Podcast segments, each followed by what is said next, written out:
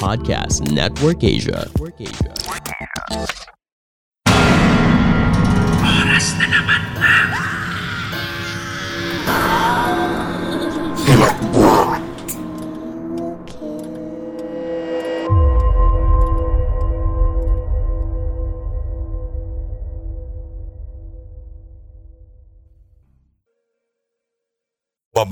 May ilang tagpo sa kwentong ito na maaaring hindi akma para sa mga batang tigapakinig o sa mga sensitibo sa mga ganitong tagpo.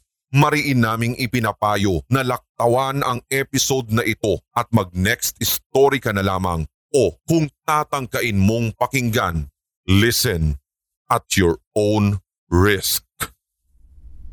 Maraming salamat po. Tugon ni Dante matapos siyang paupuin ang mag-asawa sa malambot na sofa. Nag apply siya bilang houseboy sa bahay ng mga manansala. Isang mayamang pamilya sa lugar na iyon. Aksidente lang niyang natagpuan sa internet ang advertisement ng mga ito. Nasilaw siya sa laki ng sahod na ino-offer ng pamilya kaya kahit malayo ay kinagat na niya.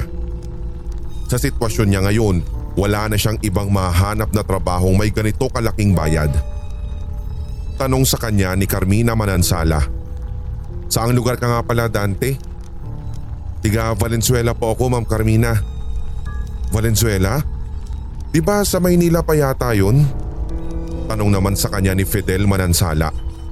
Parang ang layo naman yata ng pinanggalingan mo. Paano mo nga pala ulit nalaman ng dito sa amin? Nakita ko lang po sa online Sir Fidel. Gaano pala katagal yung biyahe mo rito sa Pampanga? Tanong muli sa kanya ni Carmina. Nasa mahigit isang oras lang naman po Ma'am Carmina. Ah, nagbas lang din naman ako tsaka mabilis eh. Magalang na sagot niya habang nakapatong ang dalawang kamay sa mga hita. Pero ang layo pa rin ha. Pero alam mo, ngayon lang kami nagkaroon ng aplikante na tiga Maynila. Karamihan kasi ng mga nagtrabaho sa amin dati tiga rito lang sa Pampanga. Paliwanag sa kanya ni Fidel. Hindi ka ba napagod sa biyahe? Dagdag nito, saka inoffer ang isang baso ng juice na itinimpla para sa kanya. Tumangulang muna siya sabay sabing, eh, hindi naman po. Saka hindi naman din ako marunong mapagod eh. At tumawa ng matipid. Tila natuwa ang mag-asawa sa sinabi niya. Ilang taon ka na nga pala Dante? Ah, 22 pa lang po ako. Ang bata mo pa. Hindi halata sa katawan mong yan. Masyado kang matyo sa edad mong yan. Compliment sa kanya ng babae na ikinatuwa naman niya. Eh puro tigabuhat mo kasi yung naging trabaho ko noon sa amin kaya siguro yun po yung naging dahilan kung bakit ganito kalaki yung katawan ko. Pero promise po 22 lang po talaga ako. Ngiting tugon niya sa mga ito. Buti at dito mo naisipang mag-apply sa amin. Iniba't mas marami namang mga trabaho na mapapasukan sa Maynila. Tanong muli sa kanya ng babae. Tila kinikilatis siya ng mabuti sa kung ano ba talaga ang purpose niya rito. Hindi po kasi ako nakapagtapos ng kolehiyo dahil na rin sa kahirapan. Eh dalawang semester lang po yung natapos ko. At yun po, nung pagkatapos nun, tumasama-sama na lang ako sa mga sideline ng tatay ko sa construction. Eh minsan bagger po ako sa mga grocery store, tigabuhat naman sa ibang mga factory. Kaso hindi pa rin po talaga sapat yung kinikita ko roon para makapag-aral ulit. Saktong-sakto lang po talaga siya sa buong pamilya namin.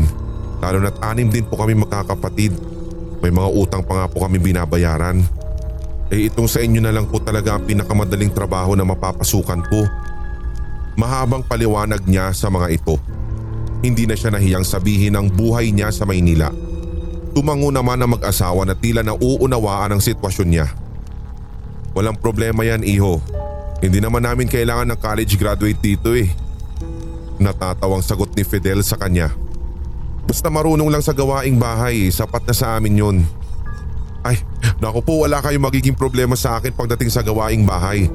Marunong po ako maglinis, magluto, maglaba, mag-repair ng mga gamit, tsaka mag-alaga din po ng mga bata. May pagmamalaking tugon niya. Tamang tama. Ganyan na ganyan talaga yung hinahanap namin.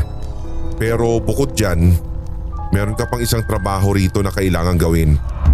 Sa tingin naman namin eh, kayang-kaya mo naman yun, di ba? Sabi muli ni Fidel. Tumango-tango siya at sabi, Walang problema po kahit ano pa yan. Maaasahan niyo po ako sa lahat ng bagay.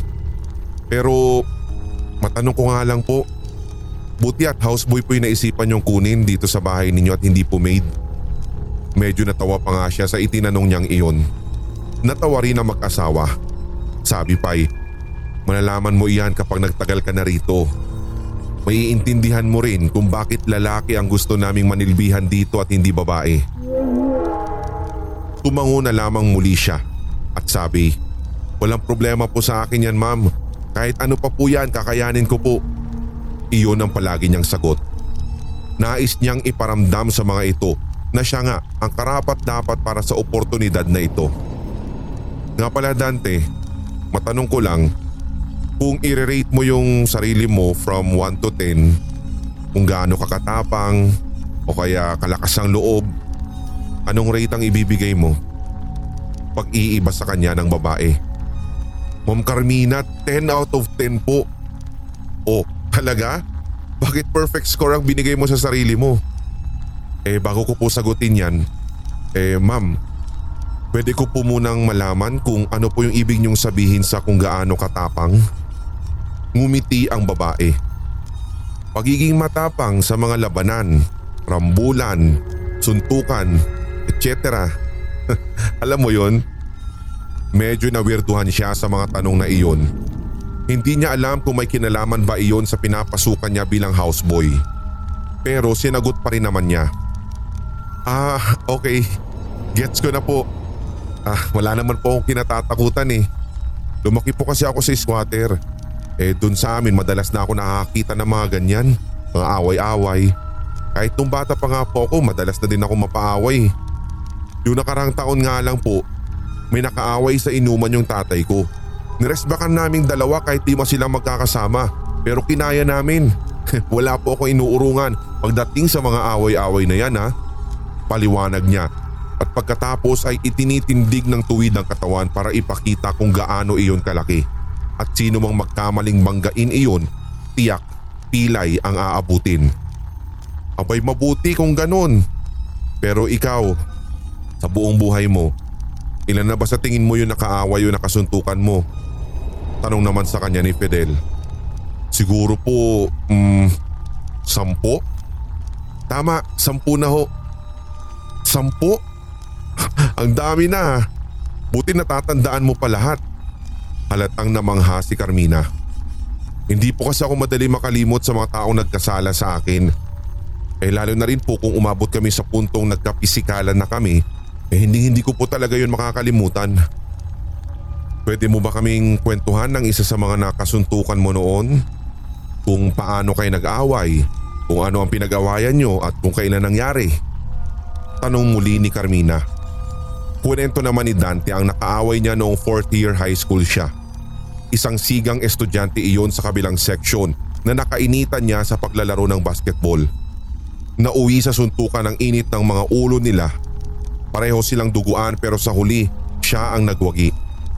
Napatumba niya ang isa sa pinakasiga at pinakakinatatakutang estudyante noon sa kanila. Kaya naman ang daming humanga sa kanya dahil sa kanyang katapangan. Namanghari ng mag-asawa sa kwento niyang yun. Halos pumalakpak pa nga ang mga ito. Hindi nga lang niya maintindihan kung bakit napunta roon ang usapan nila gayong napakalayo nito sa trabahong pinapasukan niya. MMA fighter yata ang hinahanap ng mga ito at hindi houseboy. Pero gayon pa man, todo sagot lang din siya sa mga tanong. Kahit hindi na nga related ang topic ay sagot pa rin ng sagot hanggat may maisasagot. Nais niyang makuha ang loob ng mga ito kaya kahit anong tanongin nila ay sasagutin niya. Si Fidel naman ang nagsalita.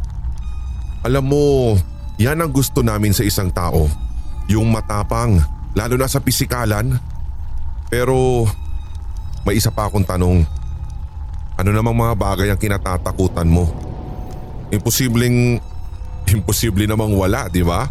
Eh lahat naman tayo mga tao may kinatatakutan. Eh sa'yo naman Dante. Bahagyang napaisip siya. Ah, siguro apoy na lang po. Na tila hindi pa siya sigurado sa sagot. Tumango-tango ang lalaki at napatanong kung bakit. Kasi po nung bata ako, nasunugan kami ng bahay. Sa Quezon City pa po kami nakatira noon. Medyo na-trauma pa ako dahil natrap po talaga ako dun sa loob. Buti na lang po na-rescue ako ng mga bumbero. Kaya tuwing makakita po ako ng apoy, wala po ako ibang naaalala kundi yun. Paliwanag niya sa mga ito kahit ang totoo, matagal nang nawala ang trauma niyang iyon at hindi na rin siya takot sa apoy. Wala na lang talaga siyang maibigay na talagang kinatatakutan niya. Tumangutang umuli ang mag-asawa at ngumiti sa kanya at sabi, Mabuti na lang at nauna ka sa pagpunta rito. Kaya sige, tatanggapin ka na namin. Congratulations, you're hired. Napamulagat sa tuwa si Dante. Ganun pala kasarap sa pandinig ang salitang iyon. Sa wakas may trabaho na muli siya. Hindi biro ang 85,000 pesos na sasahuri niya rito. Saan pa ba siya makakakita ng houseboy na 85k ang sweldo kahit wala pang degree? Lalo na rito sa Pilipinas. Naku, maraming salamat po talaga Ma'am Carmina at Sir Fidel. Salamat po ng marami. Maraming maraming salamat sa pagtanggap niyo sa akin. Hindi na niya maiwasang mapatayo sa kinauupuan. Nagbow na lang siya sa mga ito bilang pasasalamat at pagbibigay respeto. Kinabukasan din ay nagsimula na si Dante sa trabaho niya roon bilang houseboy. Dalawang malalaking maleta ang dala niya para sa kanyang mga damit at backpack naman para sa iba pa niyang personal na gamit. Sa unang araw niya roon ay nagpakitang gilas na siya agad sa trabaho. Pagkatapos nilang mananghalian ay naglinis na agad siya sa buong bahay. Pati sa kasulok-sulukan ay sinuyod niyang talaga. Yung mga sapot nga sa kisame ay hindi rin nakawala sa kanya. Napakalaki din kasi ng bahay pero sisiw lang sa kanya ang paglilinis doon. Wala siyang naramdamang pagod dahil sa laki ng kanyang katawan. Nagdilig na rin siya ng mga halaman sa hardin at nagpakain pa sa tatlong mga aso na alaga ng mag-asawa. May tatlo silang anak na pawang nasa sampung taong gulang pa lamang pero laging nakakulong ang mga ito sa kwarto. Walang ibang ginagawa kundi ang maglaro ng PS4. Mapapait naman ang mga bata. Hindi nga lang gaanong nagsasalita. Walang ibang nasa isip nila kundi maglaro ng maglaro ng games sa computer at PlayStation. Kapag lumalabas sila ay para kumain lamang o pumasok sa eskwela. Doon lang siya nakakapasok sa silid ng mga ito para makapaglinis. Nakita naman ng mag-asawa ang kasipagan ni Dante. Hindi na siya kailangan pang utusan para gumalaw. Tuwing gigising nga siya sa umaga, alam na lahat niya ang gagawin sa bahay. Kung saan siya magsisimula at kung ano ang dapat unahing linisin. Siya na rin na nagluluto ng almusal ng mga bata para maging baon sa eskwela. Minsan pa nga, sa kanya pa rin ipinapaluto pati ang tanghalian nila. Kapag may nasisirang mga gamit sa loob, hindi na nila kailangan tumawag ng technician dahil nandito naman siya para mag-ayos nito. All around ang trabaho niya. Kahit anong iutos sa kanya ay nagagawa niya ng tama. Sulit na sulit ang pinapasahod sa kanya. Alam mo, hindi kami nagkamali sa pagpili sa iyo Dante. Napakasipag mo. Tama nga ang sinabi mo na hindi ka marunong mapagod. Good job! Ipagpatuloy mo lang yan at pakabigyan ka pa namin ng bonus. Masayang sabi sa kanya ni Fidel. Yumuko naman siya sa harap ni Fidel at nagpasalamat. Naging masarap naman ang buhay ni Dante sa pagtatrabaho niya sa mga manansala dahil sa laki nga ng sinasahod niya roon, tuluyan din niyang naibangon sa hirap ang buong pamilya. Nakalipat na sila ng ibang bahay na maayos at malayo sa squatter. Nabayaran na rin nila ang lahat ng mga pagkakautang doon. Nakakakain na rin palagi ng masasarap ang kanyang magulang at mga kapatid. In short, guminhawa rin sa wakas ang pamumuhay nila. Subalit, pagdating ng mahal na araw, napansin ni Dante ang pagbabago sa kilos ng mag-asawa. Parang laging balisa ang mga ito at tila may kinatatakutan. Hindi nawawala ang pag-aalala sa kanilang mga anyo. Kung ano-ano na rin ang inilalagay ng mga ito sa bawat sulok ng bahay. Andyang may bawang, asin, patalim at iba't iba pang pangontra na hindi niya alam kung para saan. Kapag nagtatanong naman siya, hindi sila makasagot ng diretsyo. Para bang may ayaw silang ipaalam. Hanggang isang gabi, pinasok siya ni Carmina sa kanyang silid. Naabutan pa siya nitong nakataples habang nagtutupi ng mga bagong labang damit niya. Dali-dali siya nagbihis ng sando at humarap dito. Ah, magandang gabi po pala Ma'am Carmina. May kailangan po ba kayo? Dante, ito na siguro ang oras para sabihin ko sa iyo ang tungkol dito. Kinabahan si Dante sa panimula ng kanyang amo. Ah, ano po iyon ma'am? Lumapit ito sa kanya at umupo sa tabi ng kama. Di ba nabanggit namin sa iyo na bukod sa pagiging houseboy, may isang bagay ka pa na kailangan gawin dito? Ah, opo. Natatandaan ko nga po yun ma'am. Ah, bakit po? Alam mo naman siguro sa mga probinsya. Maraming mga bagay na hindi maipaliwanag. At dahil tiga Maynila ka, hindi ko alam kung maniniwala ka rito. Dumagdag ang kaba sa dibdib niya. Kahit hindi pa siya dinediretso ng babae, ay parang tumitindig na ang mga balahibo niya. Ano kaya ang nais nitong sabihin sa kanya? Ah, bakit po Ma'am Carmina? Ano po ba kasi yun? Pwede ko na po bang malaman? May ilang segundong nahinto ang babae at nag-isip bago muling humarap sa kanya. Pagdakay. Dante, sa darating na Sabado de Gloria ay mamamatay kami. Nanlaki ang mga mata niya. Ano po? Pasensya na kung ngayon ko lang nasabi ito sa'yo. Hindi kasi namin alam kung paano ito paliliwanag nung una pa lang dahil baka mamaya'y matakot ka tapos umatras. Pero totoo ang narinig mo. Tuwing mahal na araw, namamatay kami ng ilang araw pero nabubuhay rin naman. Wala kaming kamatayan talaga. Namamatay lang kami tuwing alas tres ng Biyernes Santo hanggang madaling araw ng linggo ng pagkabuhay. Hindi ko po kayo maintindihan ma'am. Nagsimula ng mangunot ang noo ni Dante. Kasi ganito yun. Noong ikinasal kaming mag-asawa, humiling kami sa demonyo ng buhay na walang hanggan. Kasama na roon ang hindi pagtanda. Pero may kapalit. Tuwing Biyernes Santo at Sabado de Gloria ay mamamatay kami pansamantala. Doon, may mangyayaring hindi maganda rito sa bahay. May mga nilalang nasusugot dito para kainin ang mga bangkay namin. Iyon ang dahilan kaya ka namin kinuha.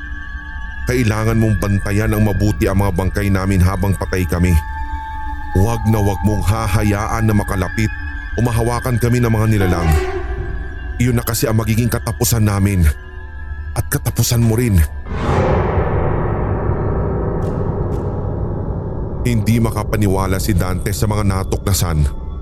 Tuluyang gumapang ang hilakbot sa kanyang katawan. Hindi na siya nakagalaw sa kinaroroonan habang nagsasalita ang babae. Pati ang kalamnan niya ay nanginginig na sa takot. Alam ko mahirap itong intindihin. Pero sana malinaw na sa iyo ang lahat. Ang bilin ko sa iyo dapat mong sundin na wag na wag mong hahayaan na makain kami ng mga nilalang nasusugod dito pagdating ng araw na sinasabi ko sa iyo. Ikaw nang bahala kung paano mo sila lalabanan o itataboy. Umaasa kami na magagawa mo ito dahil matapang kang tao, di ba? Wala kang inuurungang laban at gusto naming gamitin mo ang katapangan mong iyon para iligtas kami. Magagawa mo ba ito para sa amin? Nanginginig ang mga labi ni Dante. Halos hindi siya makabuo ng salita sa kanyang bibig. Kung kaya't, ah, eh, ah, po, marami na kami mga naging katulong dito noon pero umalis din sila kahit ang laki ng ibinayad namin sa kanila. Doon kami nagsimulang humanap ng houseboy dahil iniisip namin mas magagawa ito ng isang lalaki katulad mo. Ngunit lahat sila umalis din pagkatapos kaming iligtas. Walang may gustong manatili rito ng matagal kaya sana wag kang gumaya sa kanila. Eh, bakit hindi niyo po naisipan na kumuha na lang ng maraming houseboy? Nanginginig ang tinig na tanong niya. Dahil iyon na nakasaad sa kasunduan. Isang tao lang dapat ang pwedeng magbantay at magligtas sa amin. Kapag kumuha kami ng higit sa isa, babawiin ng demonyo ang walang hanggang buhay namin. Ito ang nagsisilbing kondisyon niya sa amin na kailangan namin gawin taon-taon. Ang kapalit nito ay panghabang buhay na pananatili rito sa mundo. Alam kong mahirap pero mas pinili na rin namin na mamatay na lang ng ilang araw at mabubuhay muli kesa naman tumanda kami at mamamatay habang buhay. Bakit niyo po kasi naisipang gawin yun? Dante, hindi na mahalaga yun. Personal na dahilan na namin ito ng aking asawa. Basta't gawin mo na lang sana ang mga sinabi ko sa'yo. Huwag ka mag-alala. Dadagdagan pa namin ang ibabayad namin sa iyo basta't huwag ka lang aalis gaya ng ginawa ng iba. Bigla ito humawak sa kamay niyang nakapatong sa kutsyon ng kama. Nakikiusap kami sa iyo Dante. Ipangako mo naman sa amin ito iho. Ipinapangako naman din namin sa iyo na hindi ka na maghihirap. Marami ka pang makukuha sa amin basta't maging tapat ka lang. Hindi na nakasagot si Dante. Buong magdamag siyang nag-isip ng gabing iyon kung mananatili pa ba siya rito o aalis na lang din kagaya ng ibang mga naging houseboy nila noon. Kakayanin ba niya ang trabahong ibinigay ng mga ito sa kanya? Natatakot tuloy siya para sa kanyang sarili. Iniisip niya kasi na baka mamaya siya pa itong mapahamak lalo na't hindi rin niya alam kung anong klaseng mga nilalang ang nakatakdang sumugod sa bahay ng mga manansala.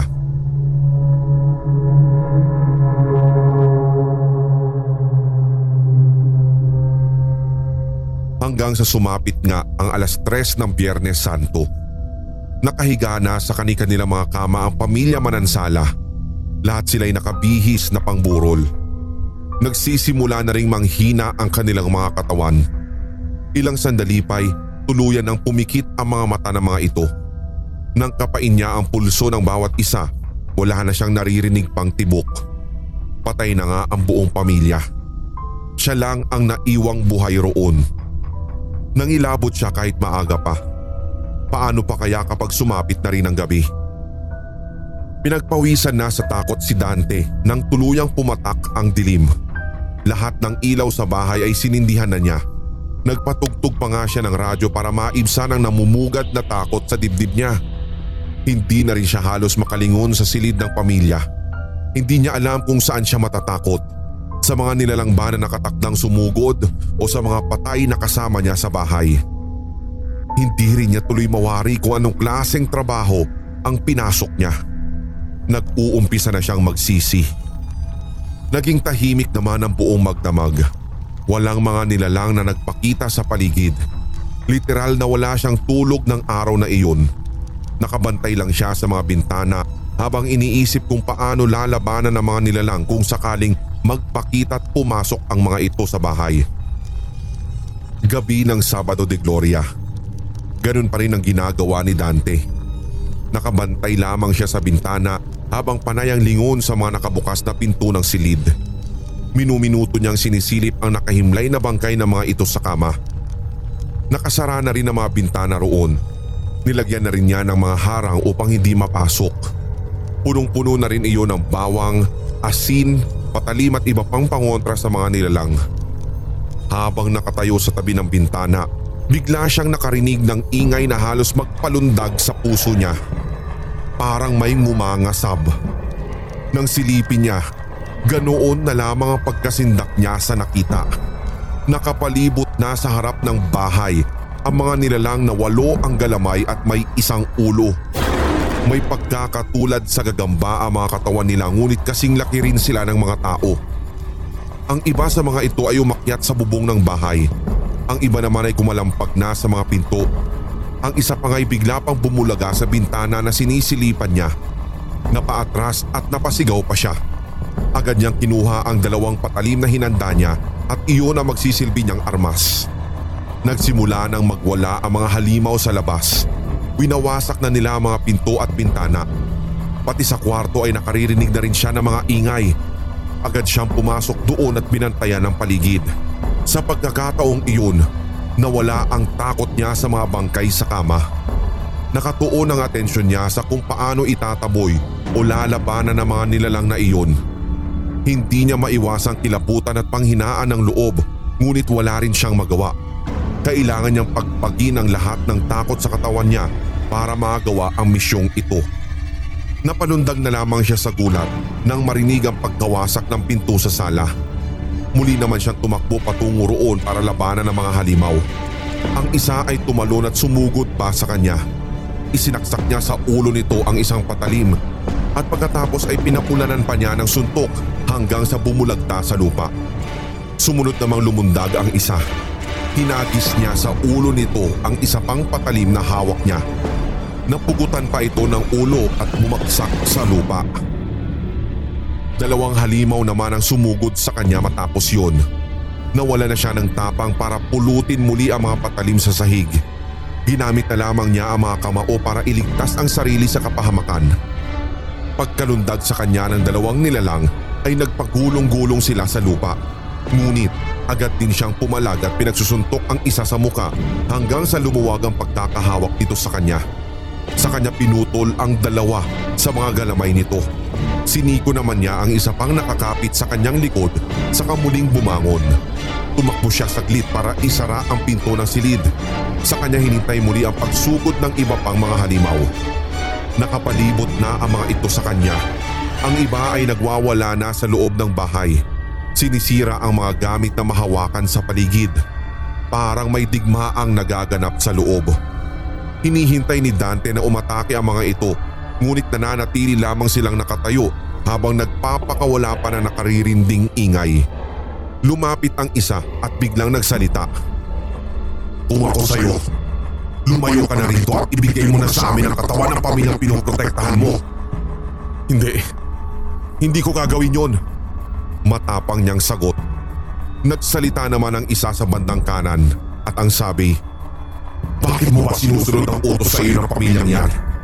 Hindi mo ba alam na nakipagkasundo sila sa demonyo kaya nangyayari ito? Kapag iniligtas mo sila, ipinagkakaloob mo na rin sa demonyong nakausap nila ang kaluluwa mo. Hindi totoo yan. Hindi totoo yan. Wala akong balak na sumampa sa demonyo gaya ng ginagawa nila. Ginagawa ko lamang ang trabaho ko rito para protektahan sila. Kapag iniligtas mo sila, wala ka na rin pinagkaiba sa kanila na sumasamba sa demonyo. At pagkatapos ay humalakhak ang halimaw.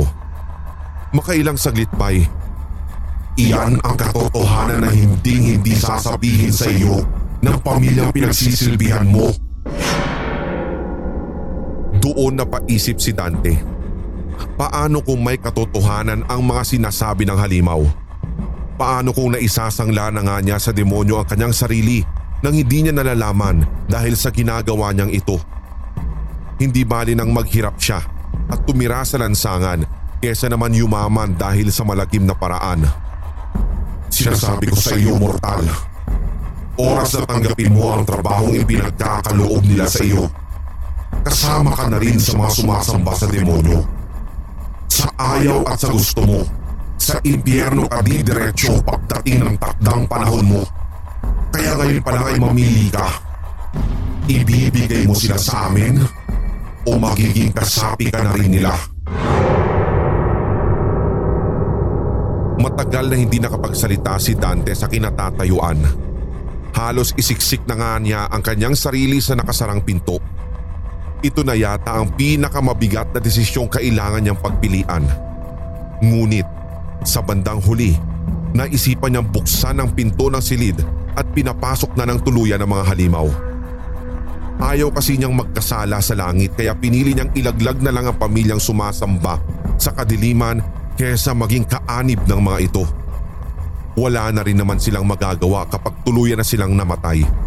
Hindi na siya mapapagalitan pa ng mga ito at pwede siyang tumakas at magpakalayo-layo anumang sandali. Napaiyak siya habang pinagmamasdan kung paano pagpistahan ng mga halimaw ang pamilya Manansala. Tuluyang kinain ng mga ito ang kanilang mga bangkay habang siya ay nasa malayot nanunood.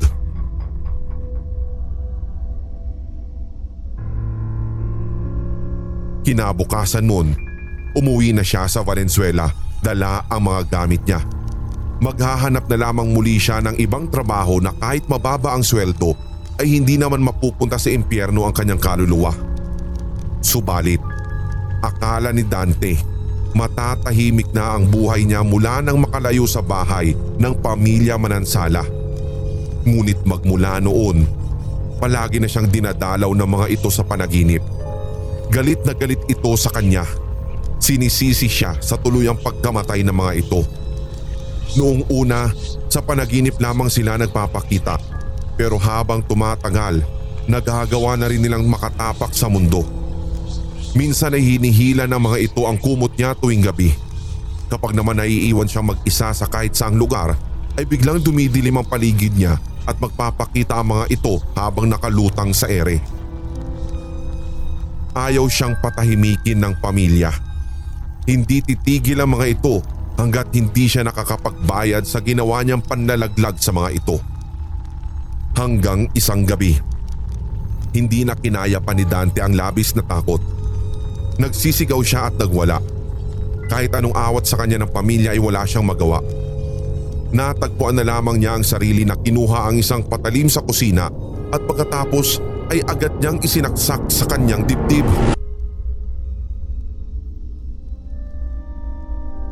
Napaiyak ang kanyang pamilya sa ginawa niya. Hindi niya tinigilan ang pagsaksak sa kanyang dibdib hanggang sa magawa niyang dukutin pa ang sariling puso. Tumitibok-tibok pa iyon sa palad niya at medyo mainit-init pa. Unti-unting bumagsak ang katawan niya sa lupa. Gumulong ang kanyang puso sa paanan ng pamilya niya. Napahagulgol ang mga ito at nilapitan ang bangkay niya. Hindi naman kinaya ng kanyang ina ang pangyayari kaya nahimatay din ito. Sa isang iglap, nagdilim ang maliwanag nilang bahay. Saka lang nakaramdam ng katahimikan si Dante ngayong patay na siya. Hindi na rin siya magagambala pa ng galit na galit na kaluluwa ng pamilya Manansala.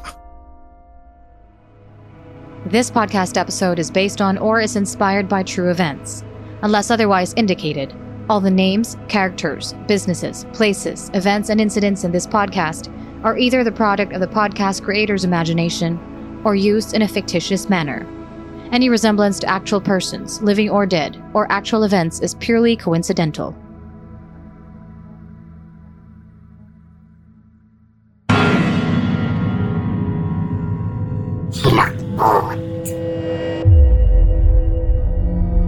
Inyong napakinggan ang tampok nating kwentong katatakutan dito sa Hilakbot TV Pinoy Horror Stories The Podcast. Maaari kang magbahagi ng iyong sariling kwentong kahila-hilakbot sa pamamagitan ng email sa sindakstories2008 at gmail.com. Pwede rin via messenger ng Hilakbot TV official Facebook page. For more Pinoy horror stories and Tagalog creepypastas, tumutok sa ating channels Hilakbot TV at Sindak Short Stories. Ganun na rin sa HTV Podcast. Follow, subscribe, and hit the notification bell. Hanggang sa susunod nating kwentuhan at takutan. Maraming salamat mga certified kasindak at solid HTV positive.